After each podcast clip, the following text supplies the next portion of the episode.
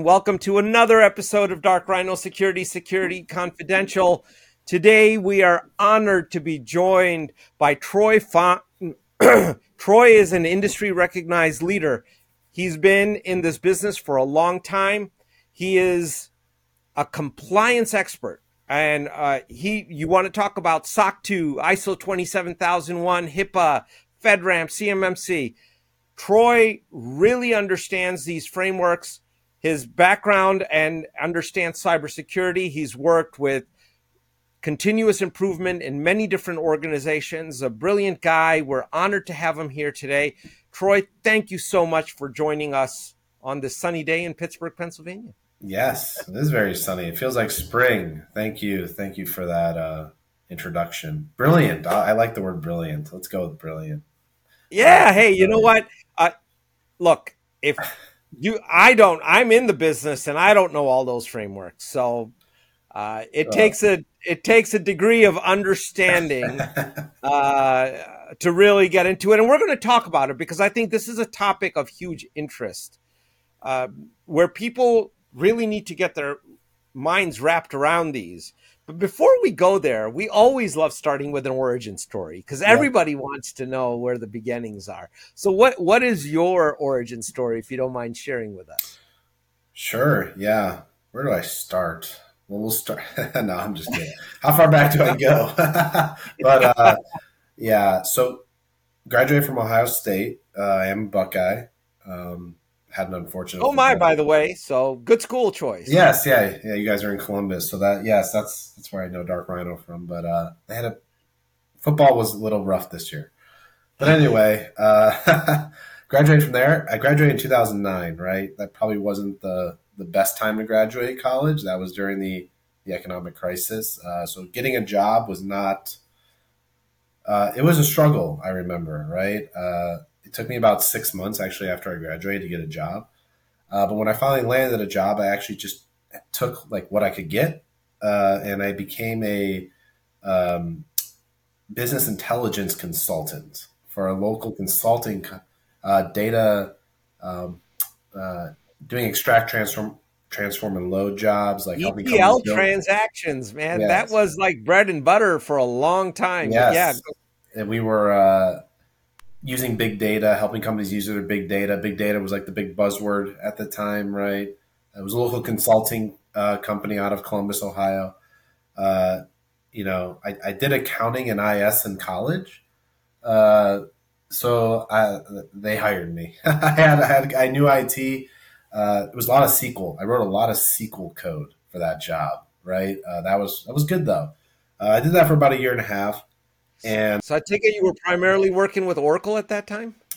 Uh, so we were using a t- tool called Informatica. If you remember, know data well. stage. I think data. Yeah. One of the tools might have been an Oracle tool. Uh, data stage was not. DataStage was an IBM tool, I think. But uh, that's what we were doing. Uh, yeah, writing a lot of SQL.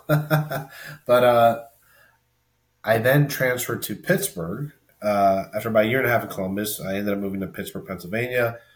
Um, didn't want to do a long distance relationship anymore, so I, I, came to Pittsburgh, Pennsylvania, and I found this IT auditor job uh, at a at a CPA firm. I didn't really know much about IT auditing, uh, but I read the job description, and it involved testing IT controls on financial systems. So I figured my business background and my IT background would be a good fit. Uh, did the interview and got the job. Uh, okay, I got to pause you there for one second because that is like a total orthogonal turn, if you will. Yeah. Did you know somebody in the firm to get that first interview, or because we have a lot of listeners that are looking to transition into cyber? Yeah. And uh, some of them really struggle, you know, to get that break, that first few, and it yep. sounds like you. Uh, how did you tee it up? How did you get it? So, uh, if I remember correctly, this was about twelve, yeah, almost thirteen years ago. So, I knew an employee that worked at the firm. Uh, well, I didn't know them. My my wife now, girlfriend at the time, she knew somebody that she used to work with at another CPA firm that worked there. uh, and we found this IT audit role, and I just gave my resume to him, and he submitted my resume for that role. Um, and that's how I guess I got the interview because I knew, I guess I knew somebody there. Um, but at the time, like there also weren't many people applying to that type of role. Like IT auditor was a very kind of like I don't want to say new, but it wasn't like it is now, right? Like cybersecurity wasn't even like really a word yet, probably in the mainstream in 2010, 2011. Um, and I don't think there were many people applying. So when they saw a good candidate come through who, who had, you know, who understood IT, but also had like a auditing, you know, I, I did audit, I did accounting in college, right? So I had that yeah. auditing background. Plus I, I already had an IT like job for about a year and a half. So I had that. So I think they saw a good candidate come through. They gave me a chance. And when they interviewed, I was a person, personable person. I could answer questions. Uh, I, I, could answer basic questions about IT, basic questions about auditing. Uh, and it's a really tough position to fill. Like throughout my career, uh, finding like auditors is actually a very still a tough role to find because really it's just not a sexy job, right? If that if that makes sense, like it's not a job when you think about cybersecurity and GRC or well GRC yes auditor, but when you think of cybersecurity, not many people think like entry level auditor at a public right. accounting firm doing like auditing work. And nobody really thought that in 2011, right? Yep. Like nobody was thinking that. And I wasn't thinking that either. I was just thinking, I'm young. I don't, let's just go. Like, I can't be picky, right? Let's just get a job and see where it takes me. Um, that's kind of like the theme of my career. I've always just kind of been like, let's go and not really think about it. I, I, I when I think about something, I tend to talk myself out of it. Uh, so I try not to think. And I, when I was younger, I didn't. I didn't think. I didn't have any responsibilities. I didn't have kids. I didn't have a family. Yep. So I took my chances when I could, and I wasn't going to be picky. Um, that was my attitude. And that's why. Hey, what? It, it, it's a strategy, uh, and it and it worked. It paid off for you, obviously. It it paid off, and you know what? I think it's um, you know, it wasn't as easy. Like this whole idea of remote working wasn't a thing yet either. Like you couldn't just go find a job anywhere and apply and have a thousand people applying for the same job.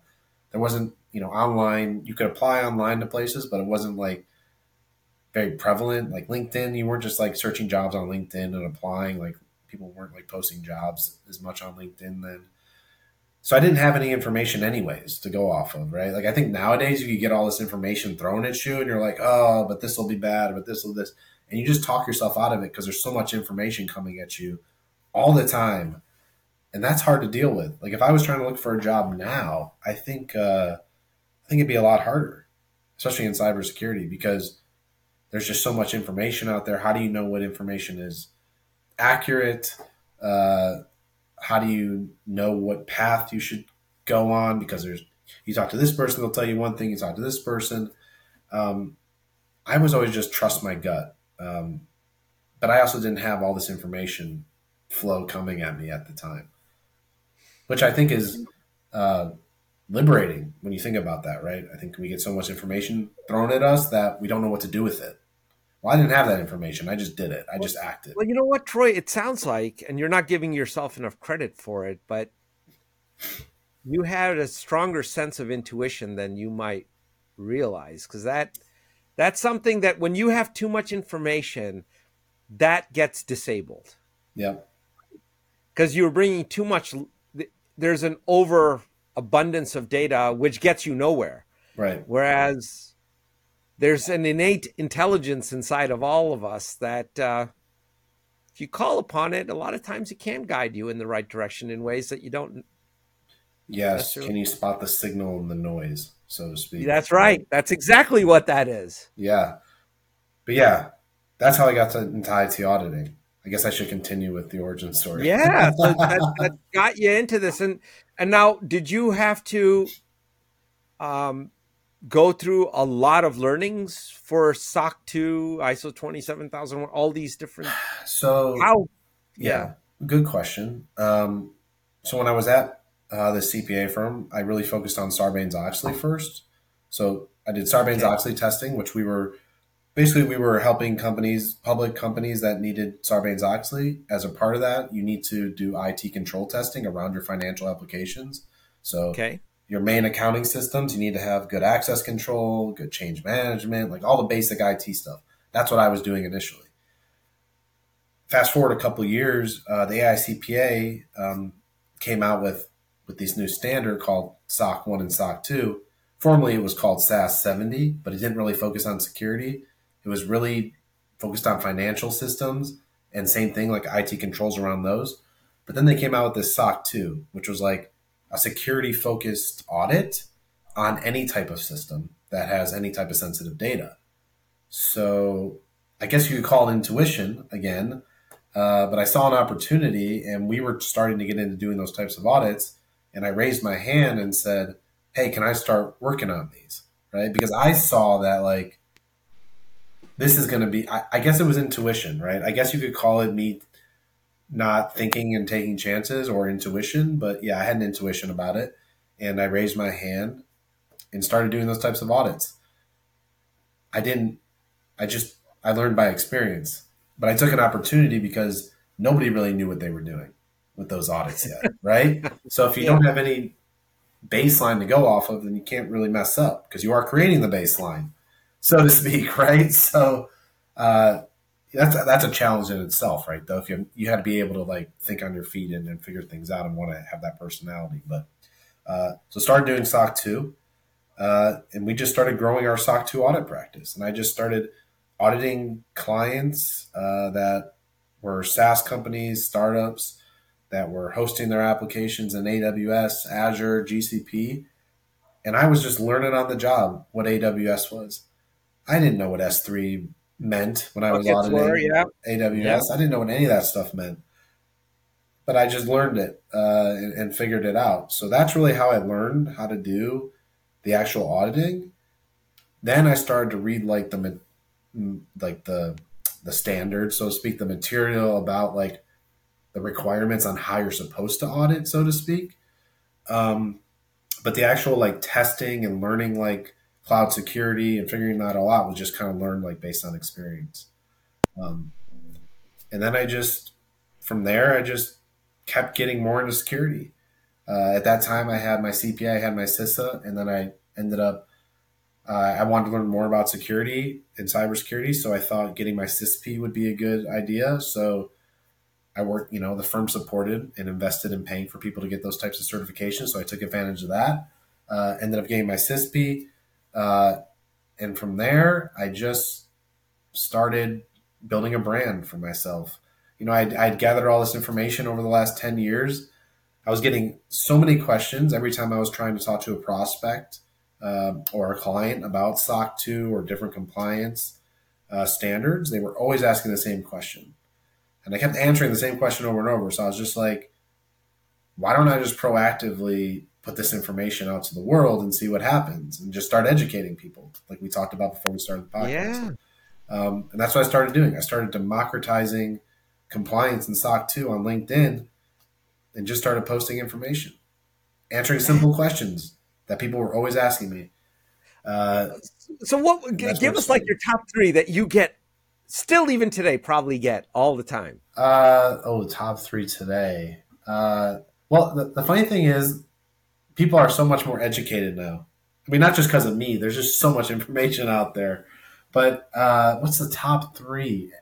Well, I don't know if I still get them today, but uh, really just basic like what's the difference between a type one and a type two? Uh, like people never understood that ever. Whenever you like, you would ask like, "Oh, are you thinking about getting a SOC two type one or a SOC two type two? And they'd be like, "I have no idea. What are those?" And then I would just start explaining that and educating them. Uh, another common question would have been, um, what's involved in like what's involved in a SOC 2? Like what areas are covered in a SOC 2? So a lot of people think that uh, when you do a SOC 2, like it's very it's all technical controls, right? Or or you know like it's access not. control, risk. You and know, it costs um, a fortune because we went through it, and um, it's no fun. But I digress. Please keep yeah, going. Yeah, well, we can talk about that after the podcast, but uh, but uh, yeah. So people think it's all like technical controls, right? Like if I'm especially a SaaS company, right? So let's say you have a you're offering a SaaS solution. A lot of people just think it's going to be like, oh, you just have to talk to our engineering team and figure out all the the technical security controls within the application. But really, that's like forty to fifty percent of an audit is is that. A lot of the audit is going to be like all your entity level and, and other departments like policies and procedures, risk assessment, vendor management, um, communications with your your customers and clients, uh, onboarding, offboarding. Like that's the other fifty percent. I wouldn't even, and that's not really technical controls. That's like administrative and uh, controls that have nothing to do with your um, technology all the time, right? Yeah, so they have huge security implications depending on how you execute them. They they do have big security implications, and I, I would argue they have bigger security implications than some of the technical controls. But you you are correct, exactly. But I but that was a common misconception. There was like, oh wait, you're gonna have to like understand our how we onboard new hires to our systems. Oh, that's not even on me. That's like our HR team. Like I got to get them involved as part of this audit. Yeah. Oh, okay. This is a little bit going to be a little bit more effort than I than I thought. So that was a common that was a that was a common question. Uh, like, what did it? What was the scope of the SOC 2? I guess that that's really a common question. Um, you said top three. What was another one? Um, oh man, have there's so many. You can substitute it. What's the dumbest question? I know. I don't think there's any dumb questions. I knew that. Uh, uh, what's the dumbest question? Oh, I might have to think about that one. I might. We might have to come back to that. okay, so I'll ask it. Does it? Does this do anything to improve security? I don't think that's a dumb question. I think that's a very in-depth question, actually because I, I that's a very interesting question. Uh, because at the end of the day, you know, I don't know if it, I don't know how to how we can measure that impact, right? So like, how do you met like? It, it would mean I, I've been interested in this answer for a long time, and I think somebody needs to like actually do like a real study on it. Like organizations that have you know done SOC two or been ISO twenty seven thousand one certified or have FedRAMP or you know, HITRUST certified, whatever the case may be, are they more likely or less likely to um, to experience an incident? And what is the impact of, of those incidents when they do that right? So maybe the likelihood of an incident is the same right? But if you have good controls in place then the impact of those incidents should be less right so if you have you good controls think... and you have SOC 2 and ISO, you should be able to recover faster and, and mitigate the, the impact of an incident. But so this is, I can tell you, and this is pure anecdotal because we have not done a research study on this that's scientific by any stretch of the imagination, right? So this is kind of like putting your thumb out in the wind, and which is what I'm about to say is from what we have seen, whether you get breached or not has not materially impacted on whether you meet compliance standards. Okay. Right. The question about do you recover faster, that to be materially impacted either. It seems a polite way to say it, and the is it, it's almost like um, it's a checklist. People are going through the checklist process. Right without diving into the in-depth what it, what it's not sparking and you should i would love to hear your side of it and say no manoj you're wrong. It seems like what it's not sparking is that conversation like when you're asking about what is your onboarding process right? Okay i have it documented. I have it listed out and i can show to you that i hired three people last year and and this is how they went through it. Okay well, I would want to know what was the order in which you provisioned their systems? And did you inadvertently enable an escalation of privileges as you provisioned those systems? When they left, how did you deprovision it? How did you make sure that the deprovisioning was complete and can you certify that? Yep. Because orphaned accounts, man, we find them all the time, Troy. Right. We run into it all the time.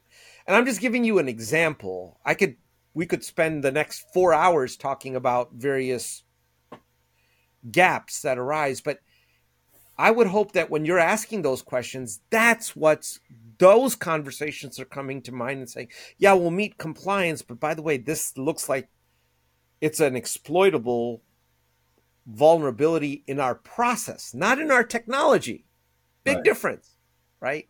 Yeah. It's an exploitable vulnerability in our process, and we should really address it. And I'll let you counter, and I'd love to get a real auditor's perspective. uh, well, hopefully, a good auditor would would have caught those vulnerabilities as part of the audit. I, I think, I guess that brings up the point of like an audit is only as good as the auditors performing the audit, right? Um, and that's a whole nother discussion. But but the rigor of an audit uh, can can is important, so to speak, right? Um, and so if an auditor is not necessarily going to that that depth, then I think going back to your original question of does do audits do they mitigate security risk? Let's just call it that. That is the question. Uh, then the answer is probably no in that instance, right? I mean, if you're just checking a box to pass an audit and there's no um, culture of constantly improving security and someone only does security when an auditor is coming in and they provide their evidence give them their little you know hey show me how you onboarded this employee show me how you offboarded this employee. Here's my checklist. We signed off on it. If that's the audit then yeah we're, we're doing a disservice to, to, to, the people relying on these reports uh, for lack of a better way to look at it. Um, and and I think I think you're right. I think that the audits are not going aren't going far enough. But that brings up the question, you know, most companies don't want their auditor to find those things, right? Oh, oh, thank you. I, I, okay, keep going. I won't stop you because there's a whole laundry list of questions on this one. But go go ahead. Yeah. Well, I mean, yeah, like you're you're. I think about this a lot too, right? So in order for me to do a rigorous audit, that's going to take me more time, right? If it's going to take me more time, it's going to cost my client more money, right? So the client then says, wait, if I pay you more money, you're going to do a more in-depth audit, and there's a better pretend, there's a higher risk that you're going to find something we're doing wrong because nobody's perfect. Yep. But then I have these other auditors over here who are charging half your price. Well, that means they must not be doing as in depth of an audit, but I'm still getting this piece of paper at the end of it that I can show to my customers. Or my regulator or whoever. Or, or whoever, right? Um, and, and there's a lot of that going on, I think, in, in the. Um, I think there's a lot of that, that thinking going on, whether it's conscious or subconsciously, from potent, from people that are looking for auditors. Um, I think in the back of their mind, they people want a good auditor, but what they won't tell you is they also don't want an auditor that's going to dig too deep and find things that another auditor wouldn't find, right? So if I use a smaller firm and I don't pay them as much money, then they're not going to spend as much time on my audit. So they have less chance of finding things. Oh, it gets better than that, Troy. I, I, it it um, and we've experienced this firsthand, you know, where there was a company, a former client of ours, that was being pushed to get their SOC 2 Type 1 and then get their SOC 2 Type 2 by the industry in which they did business, right? And we were putting in a very uh, a defense in depth approach which genuinely was geared towards a material reduction in risk. And that takes time. And it also takes a change in employee behavior because there's things that you have to put in. You already know this procedurally and from a policy perspective that really alter it doesn't complicate it doesn't interfere but it does change the way people are used to doing things and they're like well no uh, we don't want to do any of that we we want to meet the minimum to get this done. To the point they're like oh well yeah we need um x technology. I really don't want to because i don't want to give away who it is Yeah, or yeah. what what happened here but uh, and they're like well yeah well we have the technology we're paying you for it but it's not implemented. That's okay. The the question is do we have this control no you don't uh, yeah we do we're paying you for it Right. but right, it isn't rolled out you Yeah. know, the, the, the, there's a lot of that. It's like they're being driven by the market because the market wants an reassurance that a certain level of due diligence has been done in these processes. Yep. But they the the client's looking at it and saying, you know what, I really want the revenue stream to not be disrupted, which is understandable. Yep. So I just want to check the box and just move on and and who cares about this stuff? You know, that's Yeah. this is why we have cyber liability coverage. If, if things hit the fan, we'll let them deal with it. Yeah. Yeah. Yeah. So so in your situation it was more we don't need to do this full defense in depth strategy Nope. or solution because we can get this SOC 2 type 1 with Without it, and, and and it's okay, you know. Now they were in the medical healthcare field, and forget the fact that if those records are out and PII Yeah. is out there, all right, you know, you know, we got. That's why we have AIG. yeah. yeah. Yeah, that's why you have insurance. yeah. That's how we that's how we backfill that. We've we've had other clients that you know they are required to have I mean MFA single sign on is a basic requirement anymore. They have the technology but they haven't turned it on. It's like, yeah, we we we bought multi-factor but nah, you know, our our team doesn't like that's that's too hard. We don't want that I'm Yeah. not making these are real examples. I I, I wish they were lies and they were just total nonsensical garbage, but it really happens. Yeah, I, I I think that yeah, and it's I guess it's not just it's a big cybersecurity problem across the board, right? It's it's people not understanding the risk um, of implementing controls, and I think well, I think part of the reason is that like all the obviously all these cost money, all these solutions cost money. Not, It's not just a procedural change and, and, and culture change. Sometimes, like maybe with MFA, it might have been. I mean, with the defense in depth solution, it's it's a big cost, right?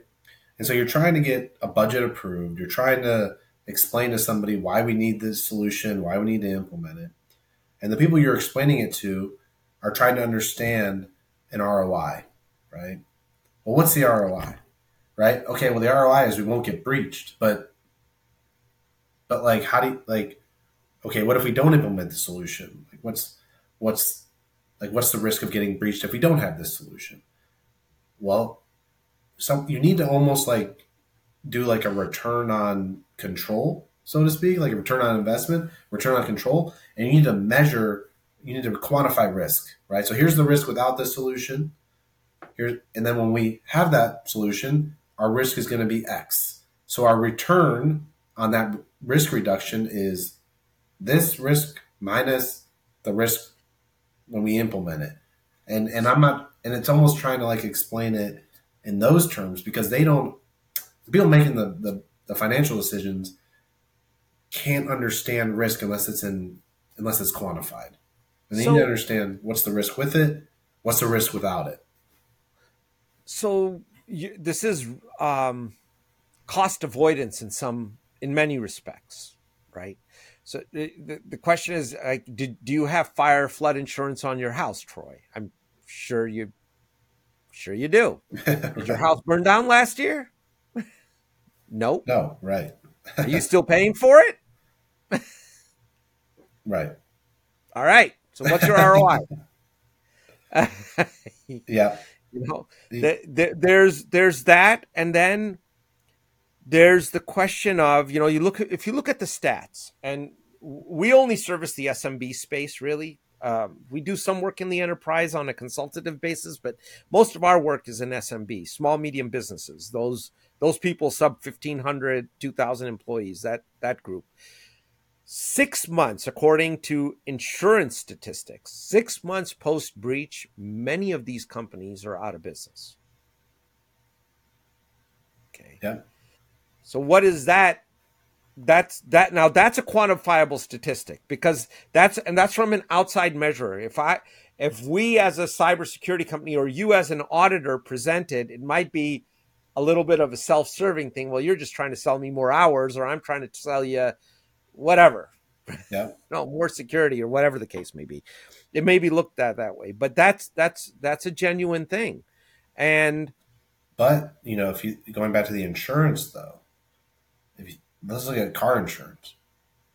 There are yeah. rules that said if you're going to go on the road, you need to have car insurance, right? So they almost made laws to force people yes to, to buy that because they could impact other people, right? So we we don't have those types of mandates for cybersecurity, right? Like yet. If you think about it, like right, like I give you yeah. my data, there's no really no mandate unless I put it in a contract for you to have you know you might put contra- contractual clauses in there but there's not like a a law that says like in order for you to do business with the with other customers you know cmmc might be that and fedramp might be close to that. But if we're looking at the private sector you're not working with the federal government um, there's not like laws that would require you to do certain things like in car insurance, right? I can't drive a car without car insurance in Pennsylvania, right? Because if I get in an accident, I got to have money to, if it's my fault, to, to pay for the damages, right? And, we, and you know what, Troy? The, the counter you get is well, cybersecurity is unique in that the other side is often, th- this isn't criminal behavior or in the traditional sense of somebody's got a gun, they come into your house and they say, get out or give me your money, or as the case may be. These are very sophisticated actors who are constantly piercing the veil of technology and process at every moment to try to find a way to infiltrate. And companies are like, we can't stop that. And there's a little bit of a truth to that statement. I mean, they staying ahead of that is a very impossible task almost you know? There's, always going to be a way to breach something. And they're like well then why should i be held liable for something that i can't prevent? Anyways that i've heard that argument and i i have a counter to it but your thoughts as a as a pro on this what? Why should i be held liable you're saying for for yeah. a breach of my customers yeah. data and my systems yeah, when if, if there's five thousand PhDs who work at the GRU who wake up every morning trying to figure out every gap in Microsoft's environment or Amazon's environment and how they're going to do bad things, I can't compete with that. You're telling me my cybersecurity guys or my IT team of four people is going to stop that crew? Yeah. Uh, well, then I don't know if I have a good counter to that. These they're right. They're not going to be able to stop it. I think I don't think you can. I don't think you can prevent it. Uh, you know, there there is no silver bullet that's going to allow them to prevent there it. There is um, no there there is no silver bullet. You're right. But they but I guess should they be held liable? Um, if it's negligence, yes. Like, I mean, if it's something that's, that's like, see, that's a brilliant answer, and that's my counter to the whole thing, right? If it's negligence, have you done enough? You're right. no one is saying that you're not going you're going to be breach free. I mean, even any of our customers, we always we we never guarantee that we can stop all breaches. We can't do that, right? But if we do our job right, we can certainly make sure the ship doesn't sink or even really suffer, you know, major catastrophic losses. Right. Yeah, I mean, I, I think for for companies, it's it's something even as simple as like, you know, we all know where our money is, right? If we all could tell you exactly what banks we have our money in, what 401ks are, where's this, where's that, where it's hidden in our house. Like we could all tell you that right away, right now. If I asked you, where's your customer's data? Could you answer that question? I, most people I can. I can actually question. tell you where it is. You might, yeah. You, you but you're a cybersecurity. You could, but I guarantee if you went to like the leader of a company, well, you know, depending on size, it's hard to know where it all is, right? But do they can they even do they even know what they have to protect and where it is? I guess is my question, right? Oh my god, that, that topic's come up on the show a thousand times. But. Yeah, that because I think that's the number one thing. It's like don't start doing anything if you don't know what you need to protect or where it is. Like I'm like, what what do you if you don't know where what you're protecting? What do you build? Like, how are you going to protect it? it's like. Troy, that brings up a question on when you're when you go into an organization as as a professional auditor is your interface typically the technical team or do you have the year of the executive team to report back to them and really give them genuine feedback on uh, rather than you know because the tech the exec team doesn't understand maybe they don't understand why we need a SIEM or how does it work or what right. right? It, it probably depends on the size of the company. I would say, right? I mean, I think smaller companies, the exec team is usually at least interested in the results, so to speak, of the audit, right? Um, edging into bigger organizations, it depends if the if the person like leading the security team is considered part of the executive team, right? I mean, sometimes they have a direct line to people on the C-suite. Sometimes they they don't, uh, or they're, they're, they're a couple layers removed. Um, so it really it, it really depends on when you get to the bigger companies, but but a lot of times we're not necessarily directly um, engaging with the with the executive team at larger companies during the audit. Um, you know, they just they have too much going on to worry about me, but. Uh, uh, you know. But do they? But because if you highlight vulnerabilities and gaps in process, I would imagine they have a fiduciary responsibility to correct. Yeah, yeah. Um, that is a good point. Um,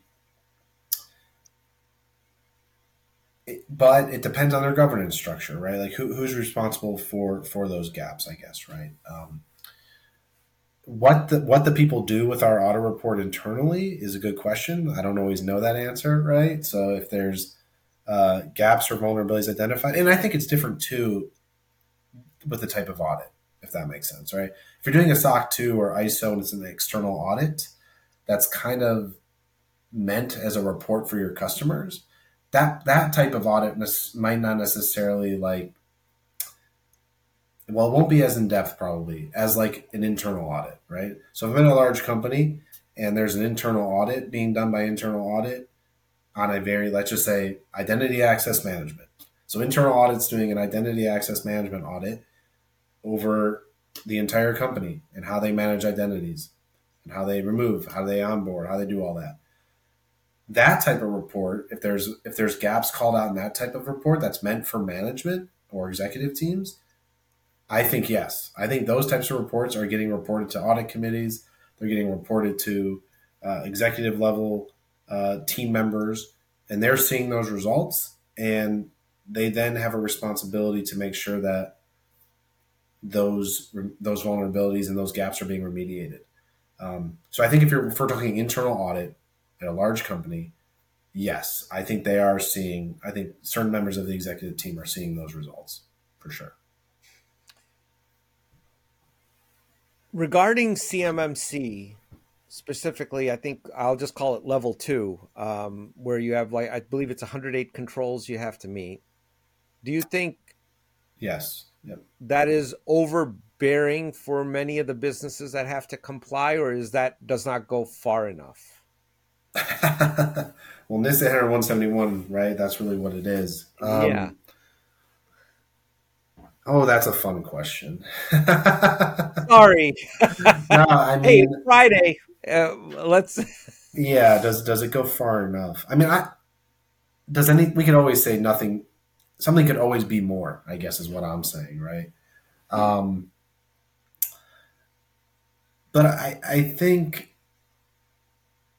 Yeah, if, if we look through NIST 171, I'm sure we would say like, why doesn't it talk about X? we'd be like, where's this? Why is it not talking about that? So yes, it could always go do more. But I think if we compare it to what's going on in the defense industrial base right now, meaning like the maturity of security at these companies is probably very low.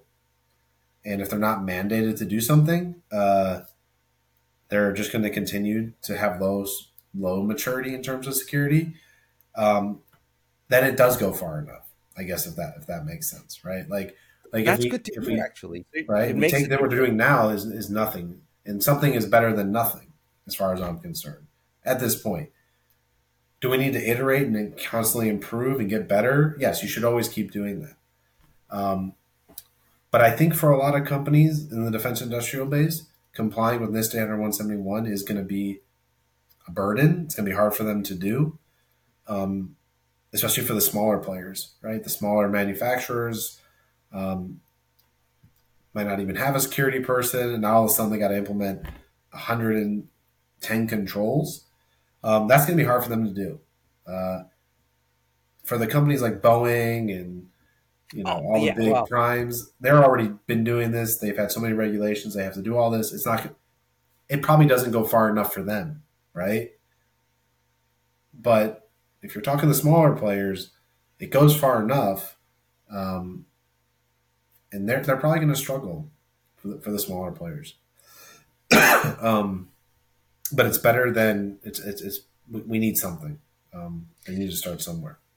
How much time do you think it would take um, a firm in that defense industrial base, a small, a small medium business, um, to actually comply with the CMMC requirements. This one said. If, yeah. What's how big is the bread box? You know, what's a range well, here? If they're starting from if they have no nothing in place like today, I guess it's probably a probably twelve months if I had to guess to do it all. Okay. Um, just because it's going to require solution solutioning, like right, finding tools, evaluating tools, um, changing your policies and procedures, um, you know, implementing, you know, new uh, new controls um, that you might get pushback on, right? So it's not, you know, understanding what you have to do isn't the problem. It's getting, it, it's implementing, right, and getting people to do what you want them to do, and finding the right tools and finding the budget, right. All that takes time. Um, so it's not necessarily. I think people have a misconception that it's it's all implementation, so to speak, right? Like if 110 controls, it's gonna take us so long to implement. But the implementation part might not take long. But if you're trying to buy three new tools to do something, you don't have the budget. Getting the budget approved might take six months, right? Depending on the organization, right? Or evaluating the tools. Once you have them, that might take a month to, to configure them and get them up and running and, and do what you want them to do. But it's that initial six months that people don't understand because yeah. they haven't been involved with it. So I, I, think people need to understand that it's not just, um, you know, implementation. It's really the administrative um, and and you know red tape and overhead that, depending on the culture of your organization, might slow you down a lot. So you should start thinking about it now, so that that stuff doesn't get in the way. Because when sales says are we CMMC certified yet? Uh, and you're like, well, I've been trying to get this budget approved for six months. That's not going to be a fun conversation to have, right? So, um, yeah, that's what people need to start thinking about. The jump from SOC 2 Type 1 to SOC 2 Type 2. How long does that take?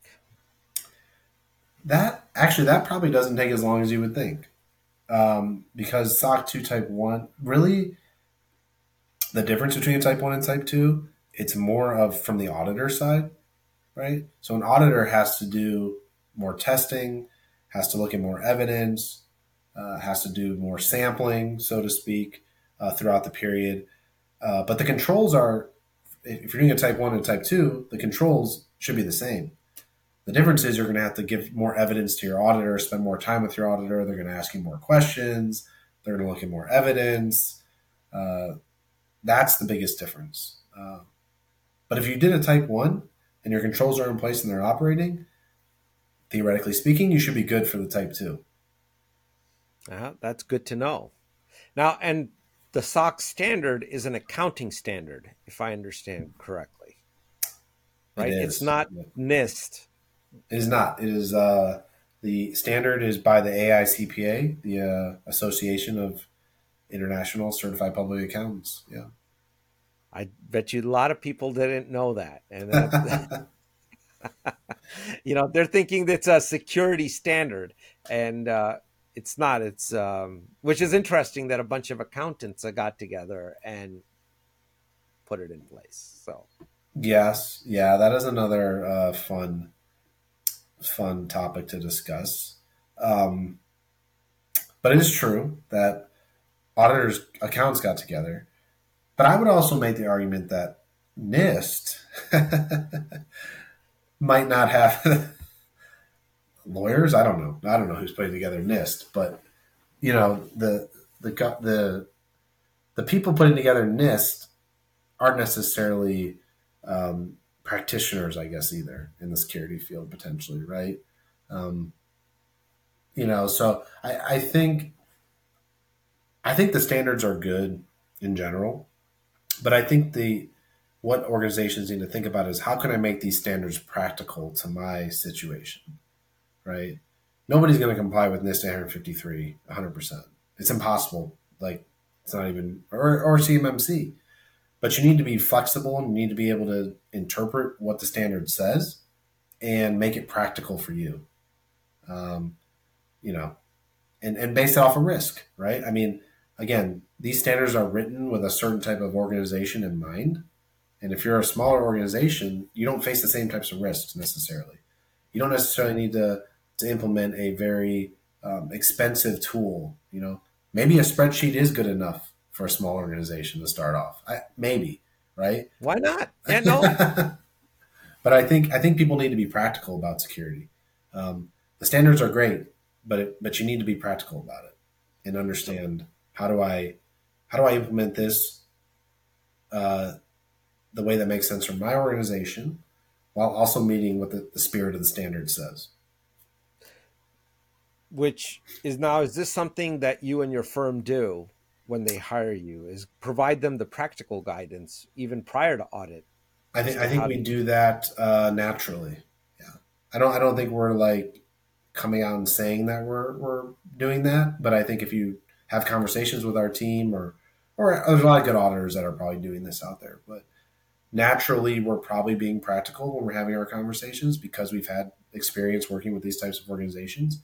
And so we are when we do like consulting engagements, we are taking practical approaches with them, having collaborative conversations, really understanding like what is your system like, uh, you know what what is the risk, like what type of data do you have, you know maybe maybe your data is less, you know if you're not if you don't have highly sensitive data, you know a, a long-winded processing control might not be necessary, right? So I think it just comes down to having collaborative conversations and, and really understanding their systems, asking the right questions. Uh, and just being fun. You know, being a fun auditor. We like to be fun. Ah, so. uh, that's two fun and auditor are two words that usually do not coexist. But so that's unique. I'll, I'll, give you that. That's I, we uh, want to be a fun auditor. It's why I post memes. It's to be fun. That's right. You're a you're a creator of memes, if if I'm not that, mistaken. That's that. I guess sometimes sometimes I get good ones out there. Uh, but you gotta have fun with not even just with auditing, right? With security in general. I think, right? I think we all get. It's very easy to get burnt out in the security. Oh, it can industry. be a very dry topic too. It's dry. Uh, it's scary at times, especially with some of these things going on with like SolarWinds. Uh, it can cause anxiety. Uh, so you gotta like lighten it up a little bit, have fun. Um, you know, so that's what I try to do. And well, we want we're at the hour here. I want to give you a couple minutes. Is there anything you want to plug or let our audience know about? You know, the floor is yours on anything you want. Anything you want to? Well, you know, if you're looking for SOC 2, I'm your guy, Gills Norton. Come reach out. Um, but yeah, you know, I I don't really have anything to plug specifically. Um, I would just recommend read good books that have nothing to do with security. Like, do you have books. one that you would absolutely recommend? What's one that I would absolutely recommend? Uh, Start with Why by Simon Simon Sinek. Sinek. Um, it's one of the first, not the first, but one of the best books I've ever read. And you know, probably ten years ago I read it. Um, and I would I would definitely recommend everybody read that book. It's just it, it boils down to anything you're doing or decisions you're doing. You need to understand why you're doing them first before you understand the how most people start with the how first, like how do I do this? But they don't stop to think why am I doing this? And once you understand why you're doing something, it drives the how, right? So your decisions become a lot easier when it's clear um, why you're doing something, which is kind of relatable to security, right? If you're just implementing controls to implement controls, what's the point, right? Like, understand why are we implementing this? Oh, we're trying to do this. We're trying to reduce this type of risk here, and we're trying to protect this data over here. Oh, well, all you have to do is do this, right? But if you start just like implementing, implementing, implementing, and don't understand why, you can go down the wrong path very quickly. So, I recommend everybody read that book. It's it's really relatable to anything in life. So, it's a book I would read. Awesome advice. Thank you so much for sharing your Friday afternoon with us, Troy. Really appreciate it. It was a great conversation. I appreciate you having me. It was fun, and uh, yeah, we should we should catch up in Pittsburgh. Sounds like a plan to me.